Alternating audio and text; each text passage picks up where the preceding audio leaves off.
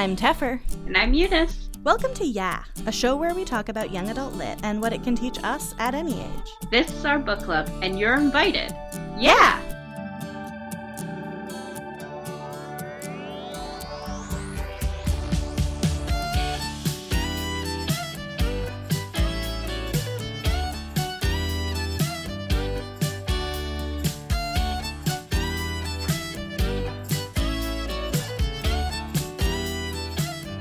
Like to take this time before we get started to acknowledge that the studio where we record is situated within the traditional and unsurrendered territories of the Kanien'kehá:ka First Nations.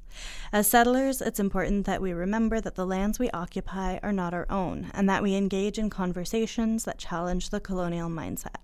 We encourage you to take some time today and every day to reflect on your relationship with the land you live on and the Indigenous communities of that area. This week, we are returning to one of my favorite authors, and I'm so excited about this. And we are reviewing Gloria Chao's third book, Rent a Boyfriend. We reviewed her first book, American Panda, way, way, way back at the beginning of the show. Bailey and I had the great pleasure of meeting her at Montreal YaFest in 2018. I was so excited to read this. We missed her second book. We just kind of forgot to do it, but was very excited to be reviewing Rent a Boyfriend this week. Rent a Boyfriend is about uh, Jing or Chloe, as she's also called, who rents a boyfriend from a company to get her parents off her back about a guy they want her to date.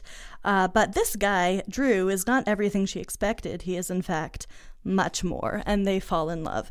It is a super cute book. I love the cover. The cover is very like uh, uh, Maurene Goo a little bit. I like it. It reminds me of that. It's extremely fun. It's in a alternate perspective, which is something I'm always a sucker for um, between Chloe and Drew. Uh, and I loved it very much. I finished it five minutes ago because that's how I do. um, how did you find it, Eunice? Yeah, so my favorite part of this book was the double perspective um, with Chloe and Drew.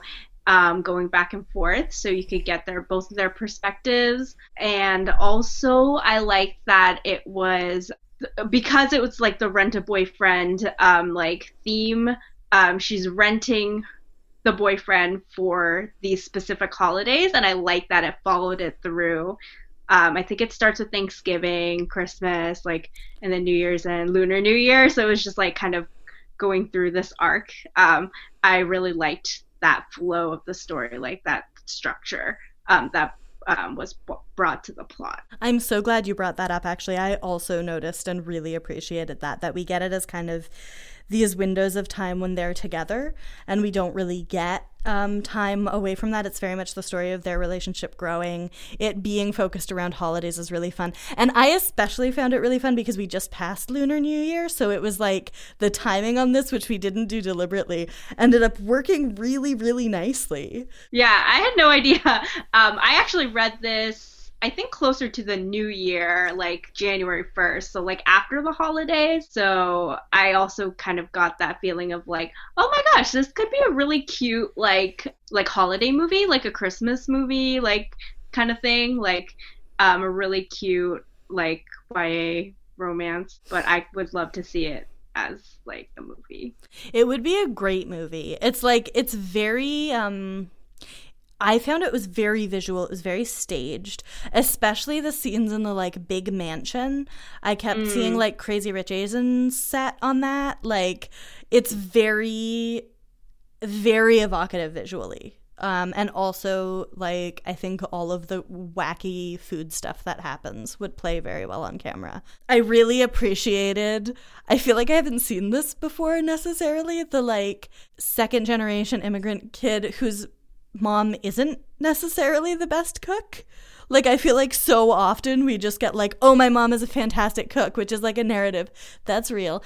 Um, but like, I really appreciated that her mom is really good at cooking Chinese food, but then also does these horrible fusion things that don't work. I love that so much. I, yeah, I think that's very real. Um, um, when you like try to get to like mixing the flavors, but like it really just like doesn't work.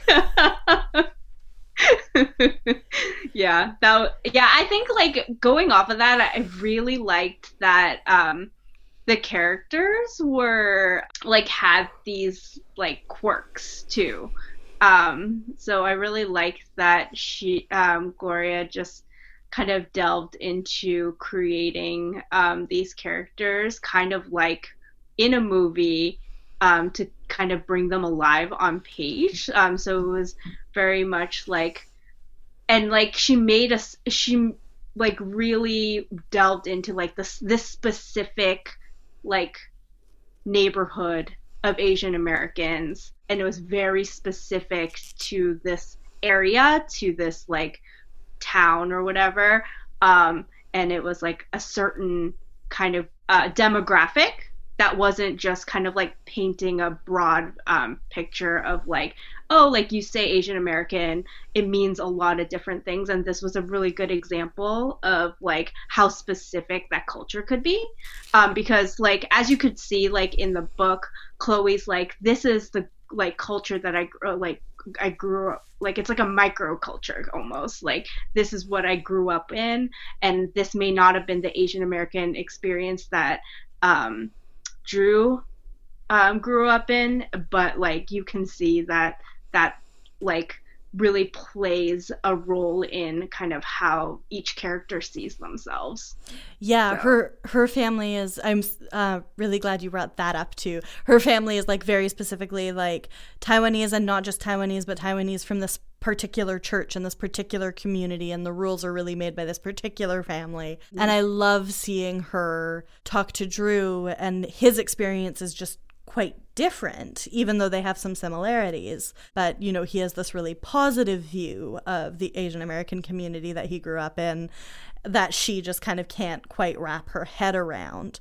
Um, that's something that, that Gloria Chao played with very well in American Panda as well, which I raved about like three years ago. I will continue to rave about. I really, I think it is slept on. It's a wonderful book that more people should read.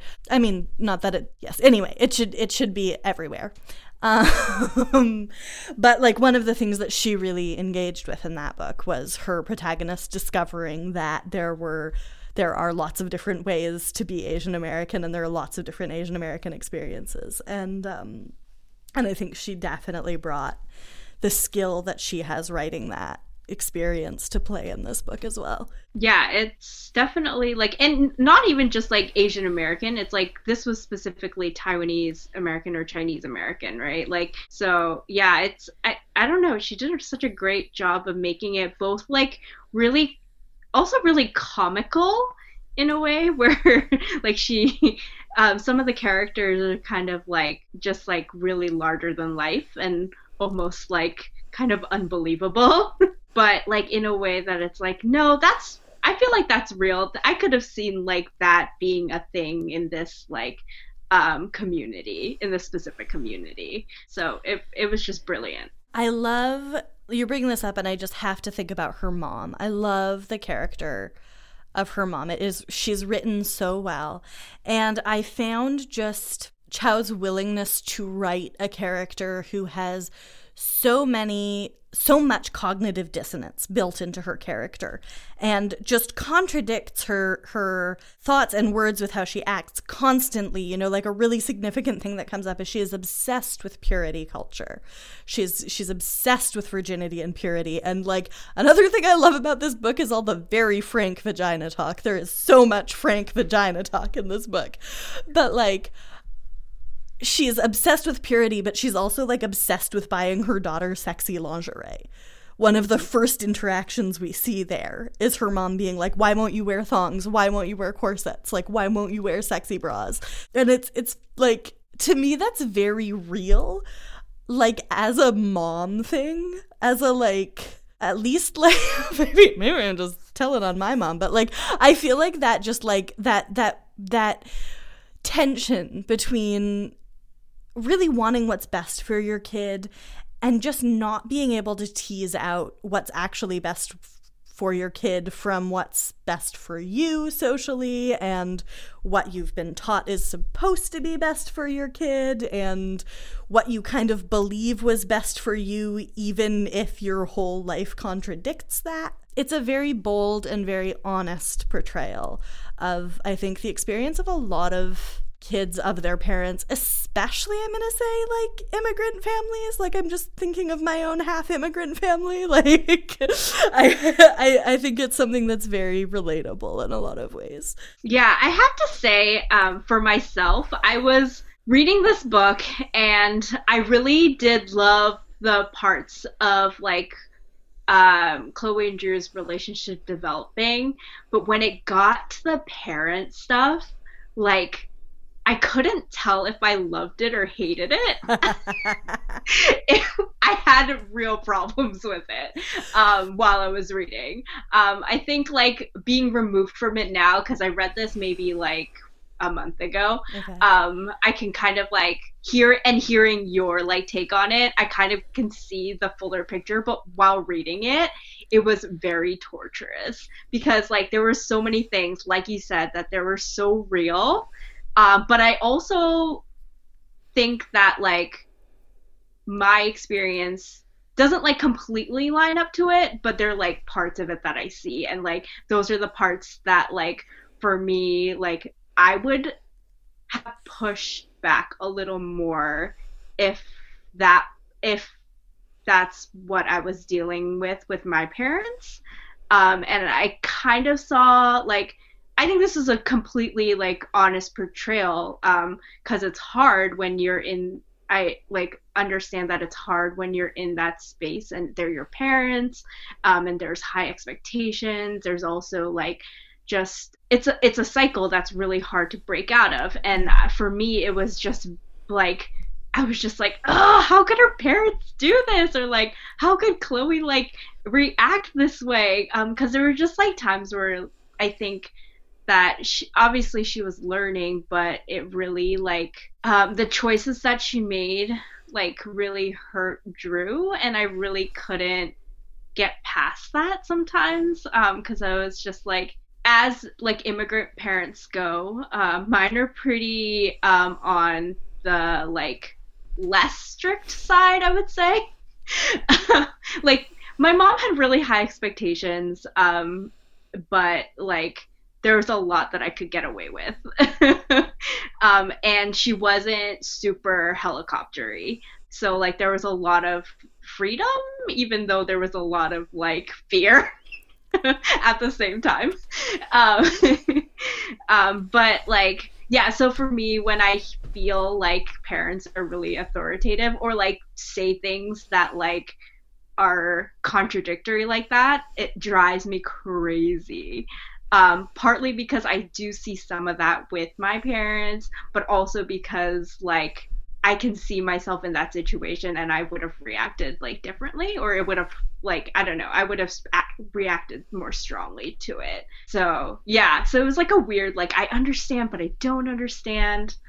Um, there's something in here while I'm like processing this, but but yeah. So like yeah, it was just like I guess like in a sense pretty triggering for me right. while reading it. And I like couldn't like I was like, ah, I don't know how I want this to end. Yeah. And like it was like that was the whole feeling throughout. Like I don't know how I want this relationship to be resolved. Like, mm-hmm. do I want Chloe to just be like, like, fuck you, and just like, um, like leave, and like just tell her parents off or like did I want her to like um, have real conversations with her parents and try to um, because there were definitely times in the book where I think Chloe was trying to get through to yeah. her mom and like it just wasn't going through, you know? And like that for me was like really frustrating to see. Yeah, I think it is hard, especially as grown adults who have done a lot of our own work, it can be really difficult and frustrating to see Chloe kind of build this big, complicated sponge sugar web of lies. Um, you know, and it's just so clear that the whole thing could come toppling down at any moment. And that it will be so much worse than if she was upfront with her parents. But I also absolutely did that constantly as a teenager. Like that was very much my experience. And I I mean, not with boyfriends because I just wasn't supposed to date at all, period. Um, but like coming from, I think, a more authoritative household um, and a more helicoptery kind of household. Um, and also, like, because I have a lot of siblings and we all grew up and I see everybody react differently to that relationship, I found it easier. I found it pretty easy to believe her reactions even though they're not necessarily how I would always react, just because I can be like, oh yeah, but like this sibling of mine would do that. So like I can get that. But it's it's really like I really enjoyed seeing her go through the process of getting to the point where she goes, okay, well, am I gonna lie to my parents for my entire life? Mm-hmm. And like acknowledging that like like people do that. You can do that. But if you do that you need to have your parents really at arm's length.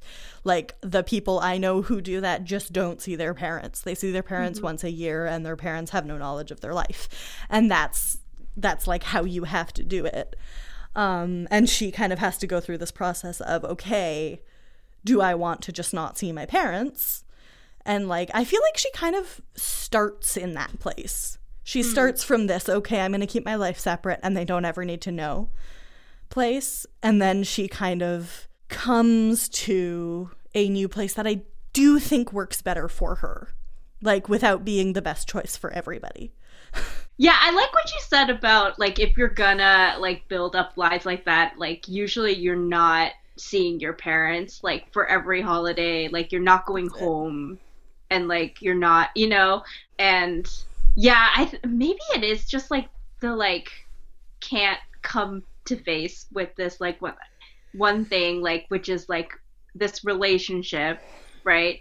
And like yeah, I don't know. I just like don't think that I've ever really carried on like a whole story. Like one one thing is just like I can't lie. Um, so like anyone would see through it in a hot second um, and like with my parents exactly like as close as i am to them and like how much i see them like i would never be able to keep up like a facade like that. Like it would just kill me. Um but i think it's just like for me also i think it was the fact that it was really unfair to drew. Mm-hmm. like because he was being really patient and like trying to not that he was without fault too but i think that like in this case um i think she she did have a lot of things that she was figuring out and she was kind of dragging him through it as yeah. well. And i just didn't think that that was fair. Even though it's realistic i just like didn't think it was fair to him to do that I really agree with that, and I think we see that very clearly in the um, in the New Year's Eve scene when he also like kind of sets a boundary for himself, and and it's really clear in that scene that it's not fair, and um, that is like that scene was really uncomfortable for me because that's a position I've been in Mm. I've been in a like, yeah, I'm going to bring you to this, but we can't tell anybody we're together and you have to stop acting like we're together and like um but like I want you to meet these people, but like not as who you and it's like it's really uncomfortable. It feels icky. It's not a kind thing to do. Um I agree. I sort of expected like when they reconnect kind of so they like they have a falling out. They don't see each other for a little while. And when they reconnected, I really expected Drew to maybe put up a little bit more of a fuss. Mm, mm-hmm. But I think it's also maybe just part of his really open, generous character that he's he's not someone who holds grudges. And I like that about his character because I think it makes his estrangement from his parents a lot more profound. That he is like clearly a generous, forgiving, loving person who really, really wants to be connected to the people he loves. I really like that Gloria Chao does not make excuses for the parents she writes ever. And like that that comes up when um Chloe talks to her. So, like, her parents have been trying to get her together with this guy who is super gross just because his family is rich. And that, I was so bewildered by that storyline for like such a long time. And I do feel like by the end of the book, I kind of understood where her parents were coming from. And it was largely just that her parents really should not have been parents. Um, but like but I really liked the point where where Hongbo's mom tries to be like well it's your parents' fault that you turned out this way. And she's like oh really? So is it your fault that Hongbo like turned out this way? And and it's like this beautiful own. Um I really love that all the terrible parents who do terrible things to their kids are clearly terrible. Like even her yeah. parents who get a lot of generosity and get a lot of compassion it's still really clear. And like i'm thinking of the scene where her mom tries to talk to her about sex and it's just like oh my god it's just i mean it's it's she's kind of like well do i need to tell my mom about sex but i don't want to and i don't even want to mm-hmm. think about my dad and like this is really upsetting um it's just so clear that her parents know next to nothing about parenting mm-hmm. One thing I wanted to talk about, because I think this is something that's an important part of the book that maybe doesn't factor into either of our personal experiences, is the role money plays. Uh, in this family. And like her family isn't super rich, but like compared to my family growing up, I think probably compared to your family growing up, because we were both pastors' kids, her family is super rich. And um, a big part of the story is parents trying to control their kids with money. And I think that is kind of the piece of the puzzle that explains why, in part, she is so afraid of her parents. Mm-hmm. Because for her, her parents are really what is between her and like what she sees as destitution because she mm-hmm. doesn't have a sense of a like shall we say non comfortable living like she hasn't ever struggled financially. And so the idea, like even the idea of student debt is horrifying to her. Whereas I think for people in maybe our class bracket, it's just kind of something you accept and, and fold into your life as a fact, you know? Um, yeah. And uh, I think like that is the piece that makes her parents' obsession with Hongbo make sense because her parents, I get the sense, only experienced love as money and they think the way to love your kids is to pay for them to go to school and then make sure that they marry someone rich. And that's so fucked up. But like, I do believe that there are a lot of people who uh, operate on that assumption, and it's really bad for you. Much as I think money can bring a lot of comfort and joy, um, it it can't be the only source yeah, no, I'm glad uh, you pointed that out because that is true. That I think that is a big driving factor. Um, and I think they kind of paint it as more of like kind of a security thing, which I think like yeah, it it makes sense. Um, especially just yeah, it just makes sense with what her parents went through when uh, they came here, um, and just trying to and because they landed in a more kind of comfortable position when they got here, I'm sure like a lot of it what they wanted for um, Chloe is that like um, financial security, um, and that being really important. Um, and that does cloud your judgment of like what things are really important in life, um, and like that's definitely the case for a lot of immigrant um, families and children who are trying to like kind of break out of um, what their parents expect from them and want yeah. from them and that is something that like unfortunately like parents hold over their yeah. children's heads yeah in a big way i think for me the way i like make sense of the money thing which wasn't a factor in my childhood is i think about like I think the status thing for me growing up was like religious status, right? It was like being the most religious and the most pure and the best Christian, and also a little bit of academic status in my family because my parents mm-hmm. were very academic. So like thinking of it that way and kind of taking it and saying, okay, like in this family money is the foil for like being the good Christian family. I'm like, oh, yes, that's a very powerful thing. Like, that's a very powerful mm-hmm. thing that drove a lot of my behavior, a lot of my parents' behavior. And like, her mom, especially, is not just like, see, I think her dad, I think, is genuinely worried about her being provided for. Her mom, I think, is much more worried about her own status. And like, mm.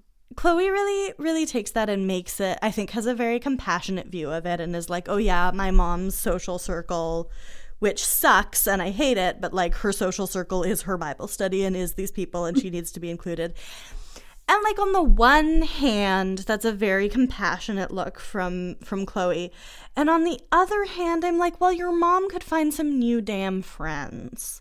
Like mm-hmm. maybe ones who don't call her daughter a slut. Like maybe possibly your mom could join a book club. Like like maybe possibly you know, I'm sure there are some other Taiwanese American people in the neighborhood if she wants to stay within a shared culture. I just feel like she could find some friends who didn't call her daughter a slut. Because, like, if somebody called my daughter a slut in a, like, mean way, like beyond that that's not my business but if somebody was a dick to my child i would be like fine fuck you. I don't want to hang out with you anymore. And personally i think that is the way good parents respond to people being dicks to their children. But i think that's a testament of how powerful these like immigrant enclaves are though. Right. Like it's really hard to like and i think you can really tell in the book how hard it is um, it, it, it really is a social hierarchy um, and like once you're in it you kind of have to save face and like kind of follow yeah. these rules um, that are set and they're ridiculous but like that's kind of how you have friends how you have a community how chloe's dad gets um like business you yeah. know like that really is like a part of kind of how these families get their success in a way yeah. too. Um, so I think it's just like, yeah, like it's it is really tough, and I think um, that's kind of what immigrant children like see about the communities that their parents grow like um like bring them up in yeah and like and then you do really have to contest with the fact that like hey like this is not like what i want my experience to be. Yeah. um and like bringing your parents out of it that's even harder right? Because like that was their support system. That's how they kind of like lived their life here. Yeah. Um you know like it's definitely harder for them to i think to make friends outside of that bubble because mm-hmm. um like yeah, like who are they going to be friends with? I mean, like they're probably people who have like you know been kicked out of that community, like you could form another like bubble or whatever. But yeah, but I think it's really like for uh, yeah, I think it's easier for the child kind of growing up in that to choose to not be a part of that anymore. Yeah. Um, just because like when you grow up in the states it's very different because you're exposed to so many different cultures and so many different like options yeah. that like you're making a life for yourself um but like for the parents i think it's just so much harder once they've kind of landed and settled and just like have made their home in that community um, no matter how like abusive or wrong or like you know it is um, but yeah like i think that's a problem in a lot of like like smaller immigrant communities where like you kind of have to stick with with your own in a yeah. way to like survive um, but it does kind of create like weird like social rules um, yeah. and regulations that like you kind of are part of to um, to kind of thrive in the in this country I did really appreciate that by the end of the book, there are starting to be little cracks in her parents' kind of strict adherence to the social order. And I, I sort of like to imagine that maybe they're going to take over and be the new dons of their church. But I think, I, you know, I'm thinking about this and. I think for me, the thing is, every time I read a young adult book, the parents seem a little bit younger. And I was just thinking about with this book. I mean, we don't know how old her mom was when when she had Chloe. But my guess is her mom is like not much more than 50 with a 19-year-old daughter. And she's probably a little younger than that. Like and and I just I don't know. I have more trouble with being like, "Oh, this is an old person set in their ways." when we're talking about somebody who's not 50 yet, you know? Like it's just it gets harder for me to make these excuses. And I know, I know that a lot of this is like generational, cultural. Like my parents did not do the same things that me and my siblings are doing with their kids. My parents' parents did not do the same things with them. Like like generations are different and insular communities are insular communities and like this is something that i see with other friends who have grown up in insular communities whether that's like immigrant communities or religious communities and have kind of broken off and do their own way is that the parents don't.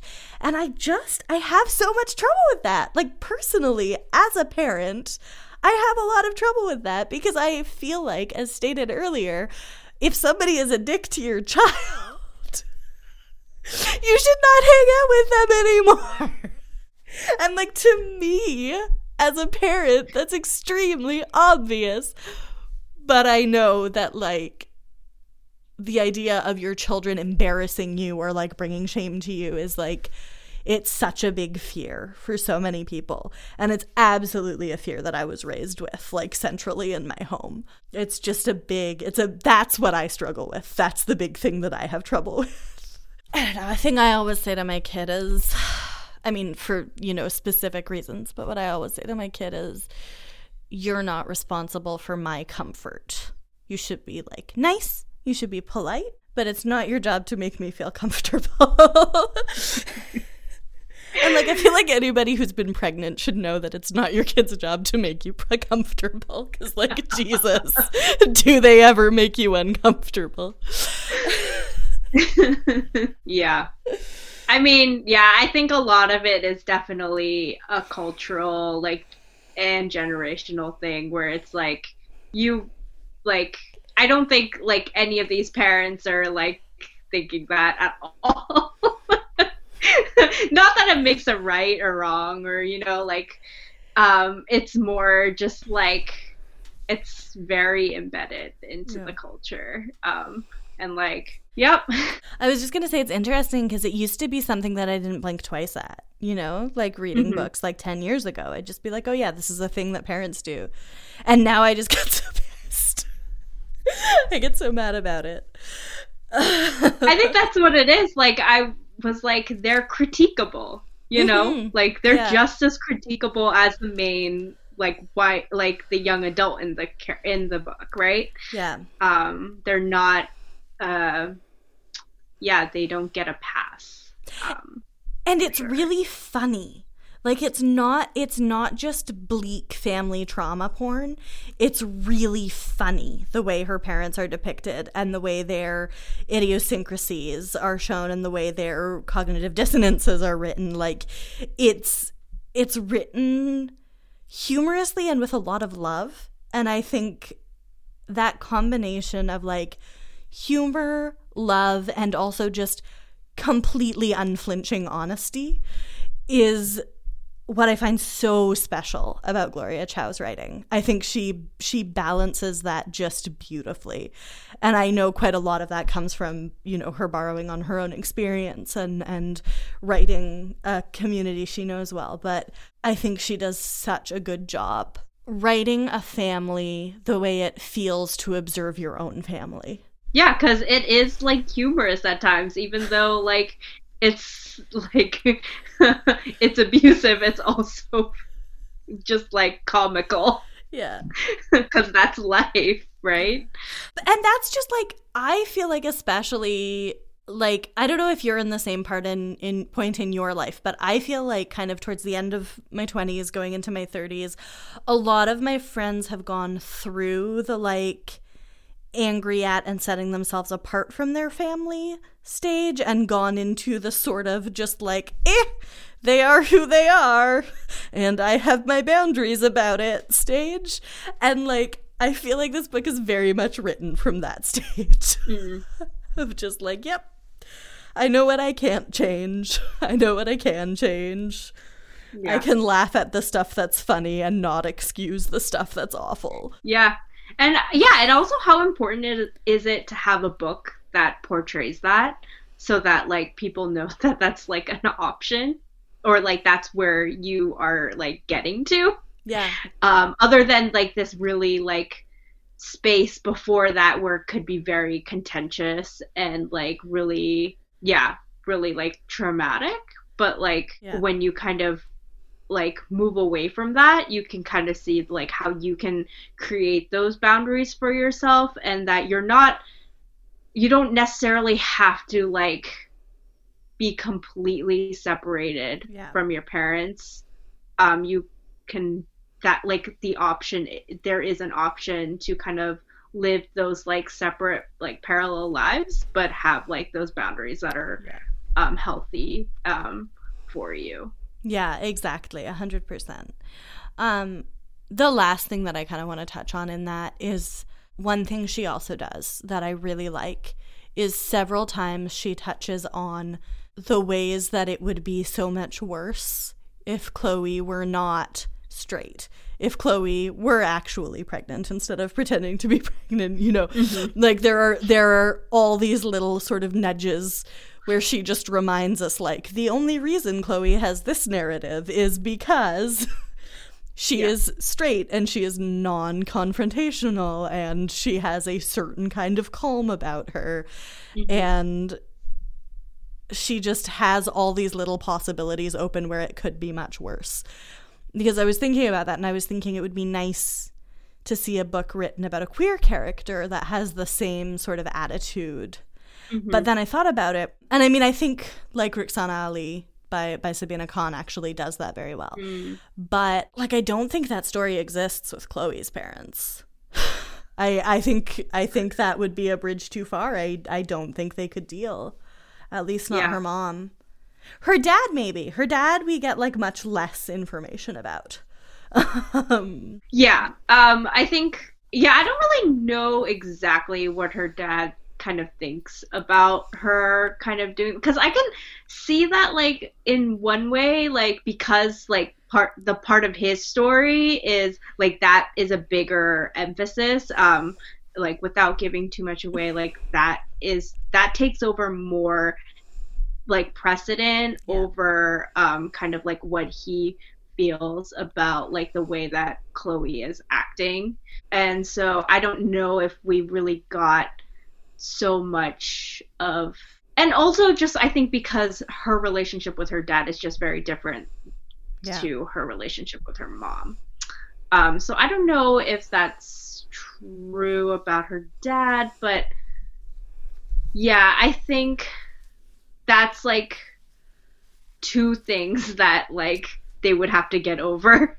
Yeah. Like their parents would have to get over, except for like besides the one thing that they have to get over. Um, you know, like so I think yeah, it would I think it'd be really hard it'd be even harder to kind of explain that to parent her parents probably and they would yeah. It, mm-hmm. But I don't know, like her mom does kind of have a way of like sweeping things under the rug too. So like in a way it wouldn't be like full it would definitely not be like fully accepting, but it could be like I don't know. Yeah, like they could maybe live like amicably. Yeah. In the Yeah, but you're yeah, you're right. I think that um it, I think there there would be more to the story if that were the case. Yeah.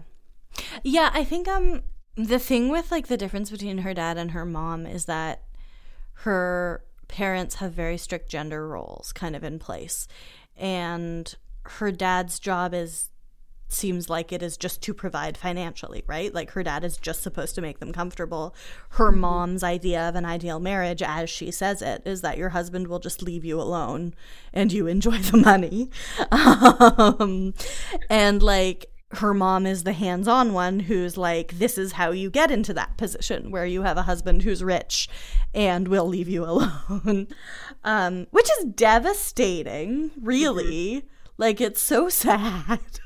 but like you you see a very different relationship because when that's the attitude you have you end up like really damaging the relationships of kids with their fathers because you kind of say this is yeah the education is sort of the mom's job and the provision is the Mm-hmm. dad's job and and never the twain shall meet um which is sad because i do get the sense with her parents that her dad is maybe a little more generous because he has been able to be because he has been Mm-hmm. permitted to be and he hasn't had the same sexist expectations placed on him that her mom has Yeah.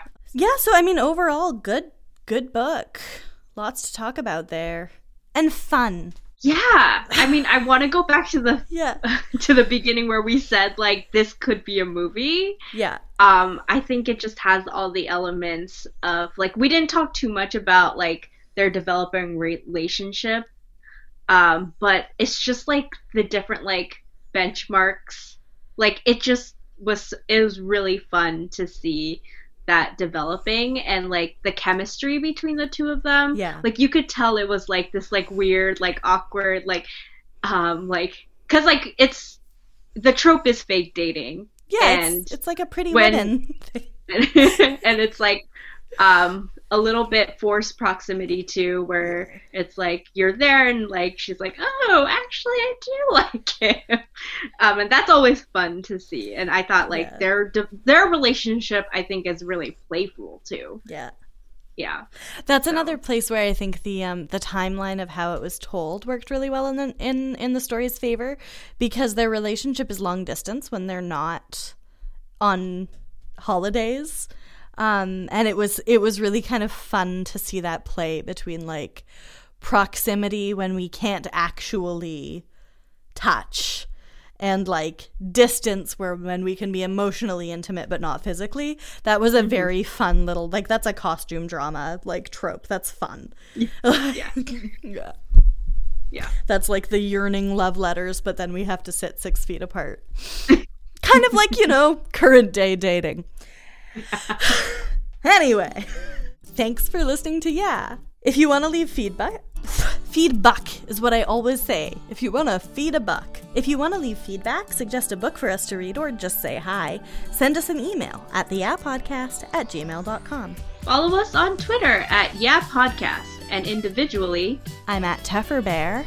and you can find me on instagram at the unicorn reads a book that's unicorn with an e If you like the show and want to help us make it even better, if you can imagine that, consider supporting us on Patreon. You can get all kinds of great perks, including early access to bonus content, shoutouts, guest appearances, and more. Caddy and I have a little plan in the bag that you'll want to be on Patreon to find. Head to patreon.com slash yeah podcast to donate. Shout out to our patrons Catherine Reshi, Erica Stutchberry, Kat McGuire, Lizzie Tenhove, Chantal Thomas, Maddie Dever, Megan Jane, Emily Patton, and Emmett Cameron. we have merch. Hit the merch link in the description of this episode to get some from the fine folks over at TeePublic. You can also support us for free, as always, by leaving a rating and review on Stitcher or Apple Podcasts. Please do that if you haven't, um, especially a review that goes a long way for getting us new listeners. Subscribing on Spotify, please also do that. And by sharing this episode with a friend. Maybe you have a Taiwanese American friend who would want to read it. Maybe you just have a friend who likes books. what I meant to say there was like the costume drama aspect, but what came out was someone who likes books. This is what happens when we record on Friday night. Special thanks to Great Bear for letting us use their song Jenny's Groove as our theme music. You can find their music for sale at greatbearmusic.bandcamp.com. This episode was produced by somebody named Tefra Jemian and edited by Tom Zalatni as part of the Upford Network. You can find about, you can find about, you can find out about all the great shows on our network at upfordnetwork.com. Bye! Bye! Hi, I'm Howard Mitnick, host of Gateway Music. Join me as I talk with people about the artists and albums that changed their lives, and about the artists and albums that changed mine. Available on the Upford Network and wherever you get your podcasts.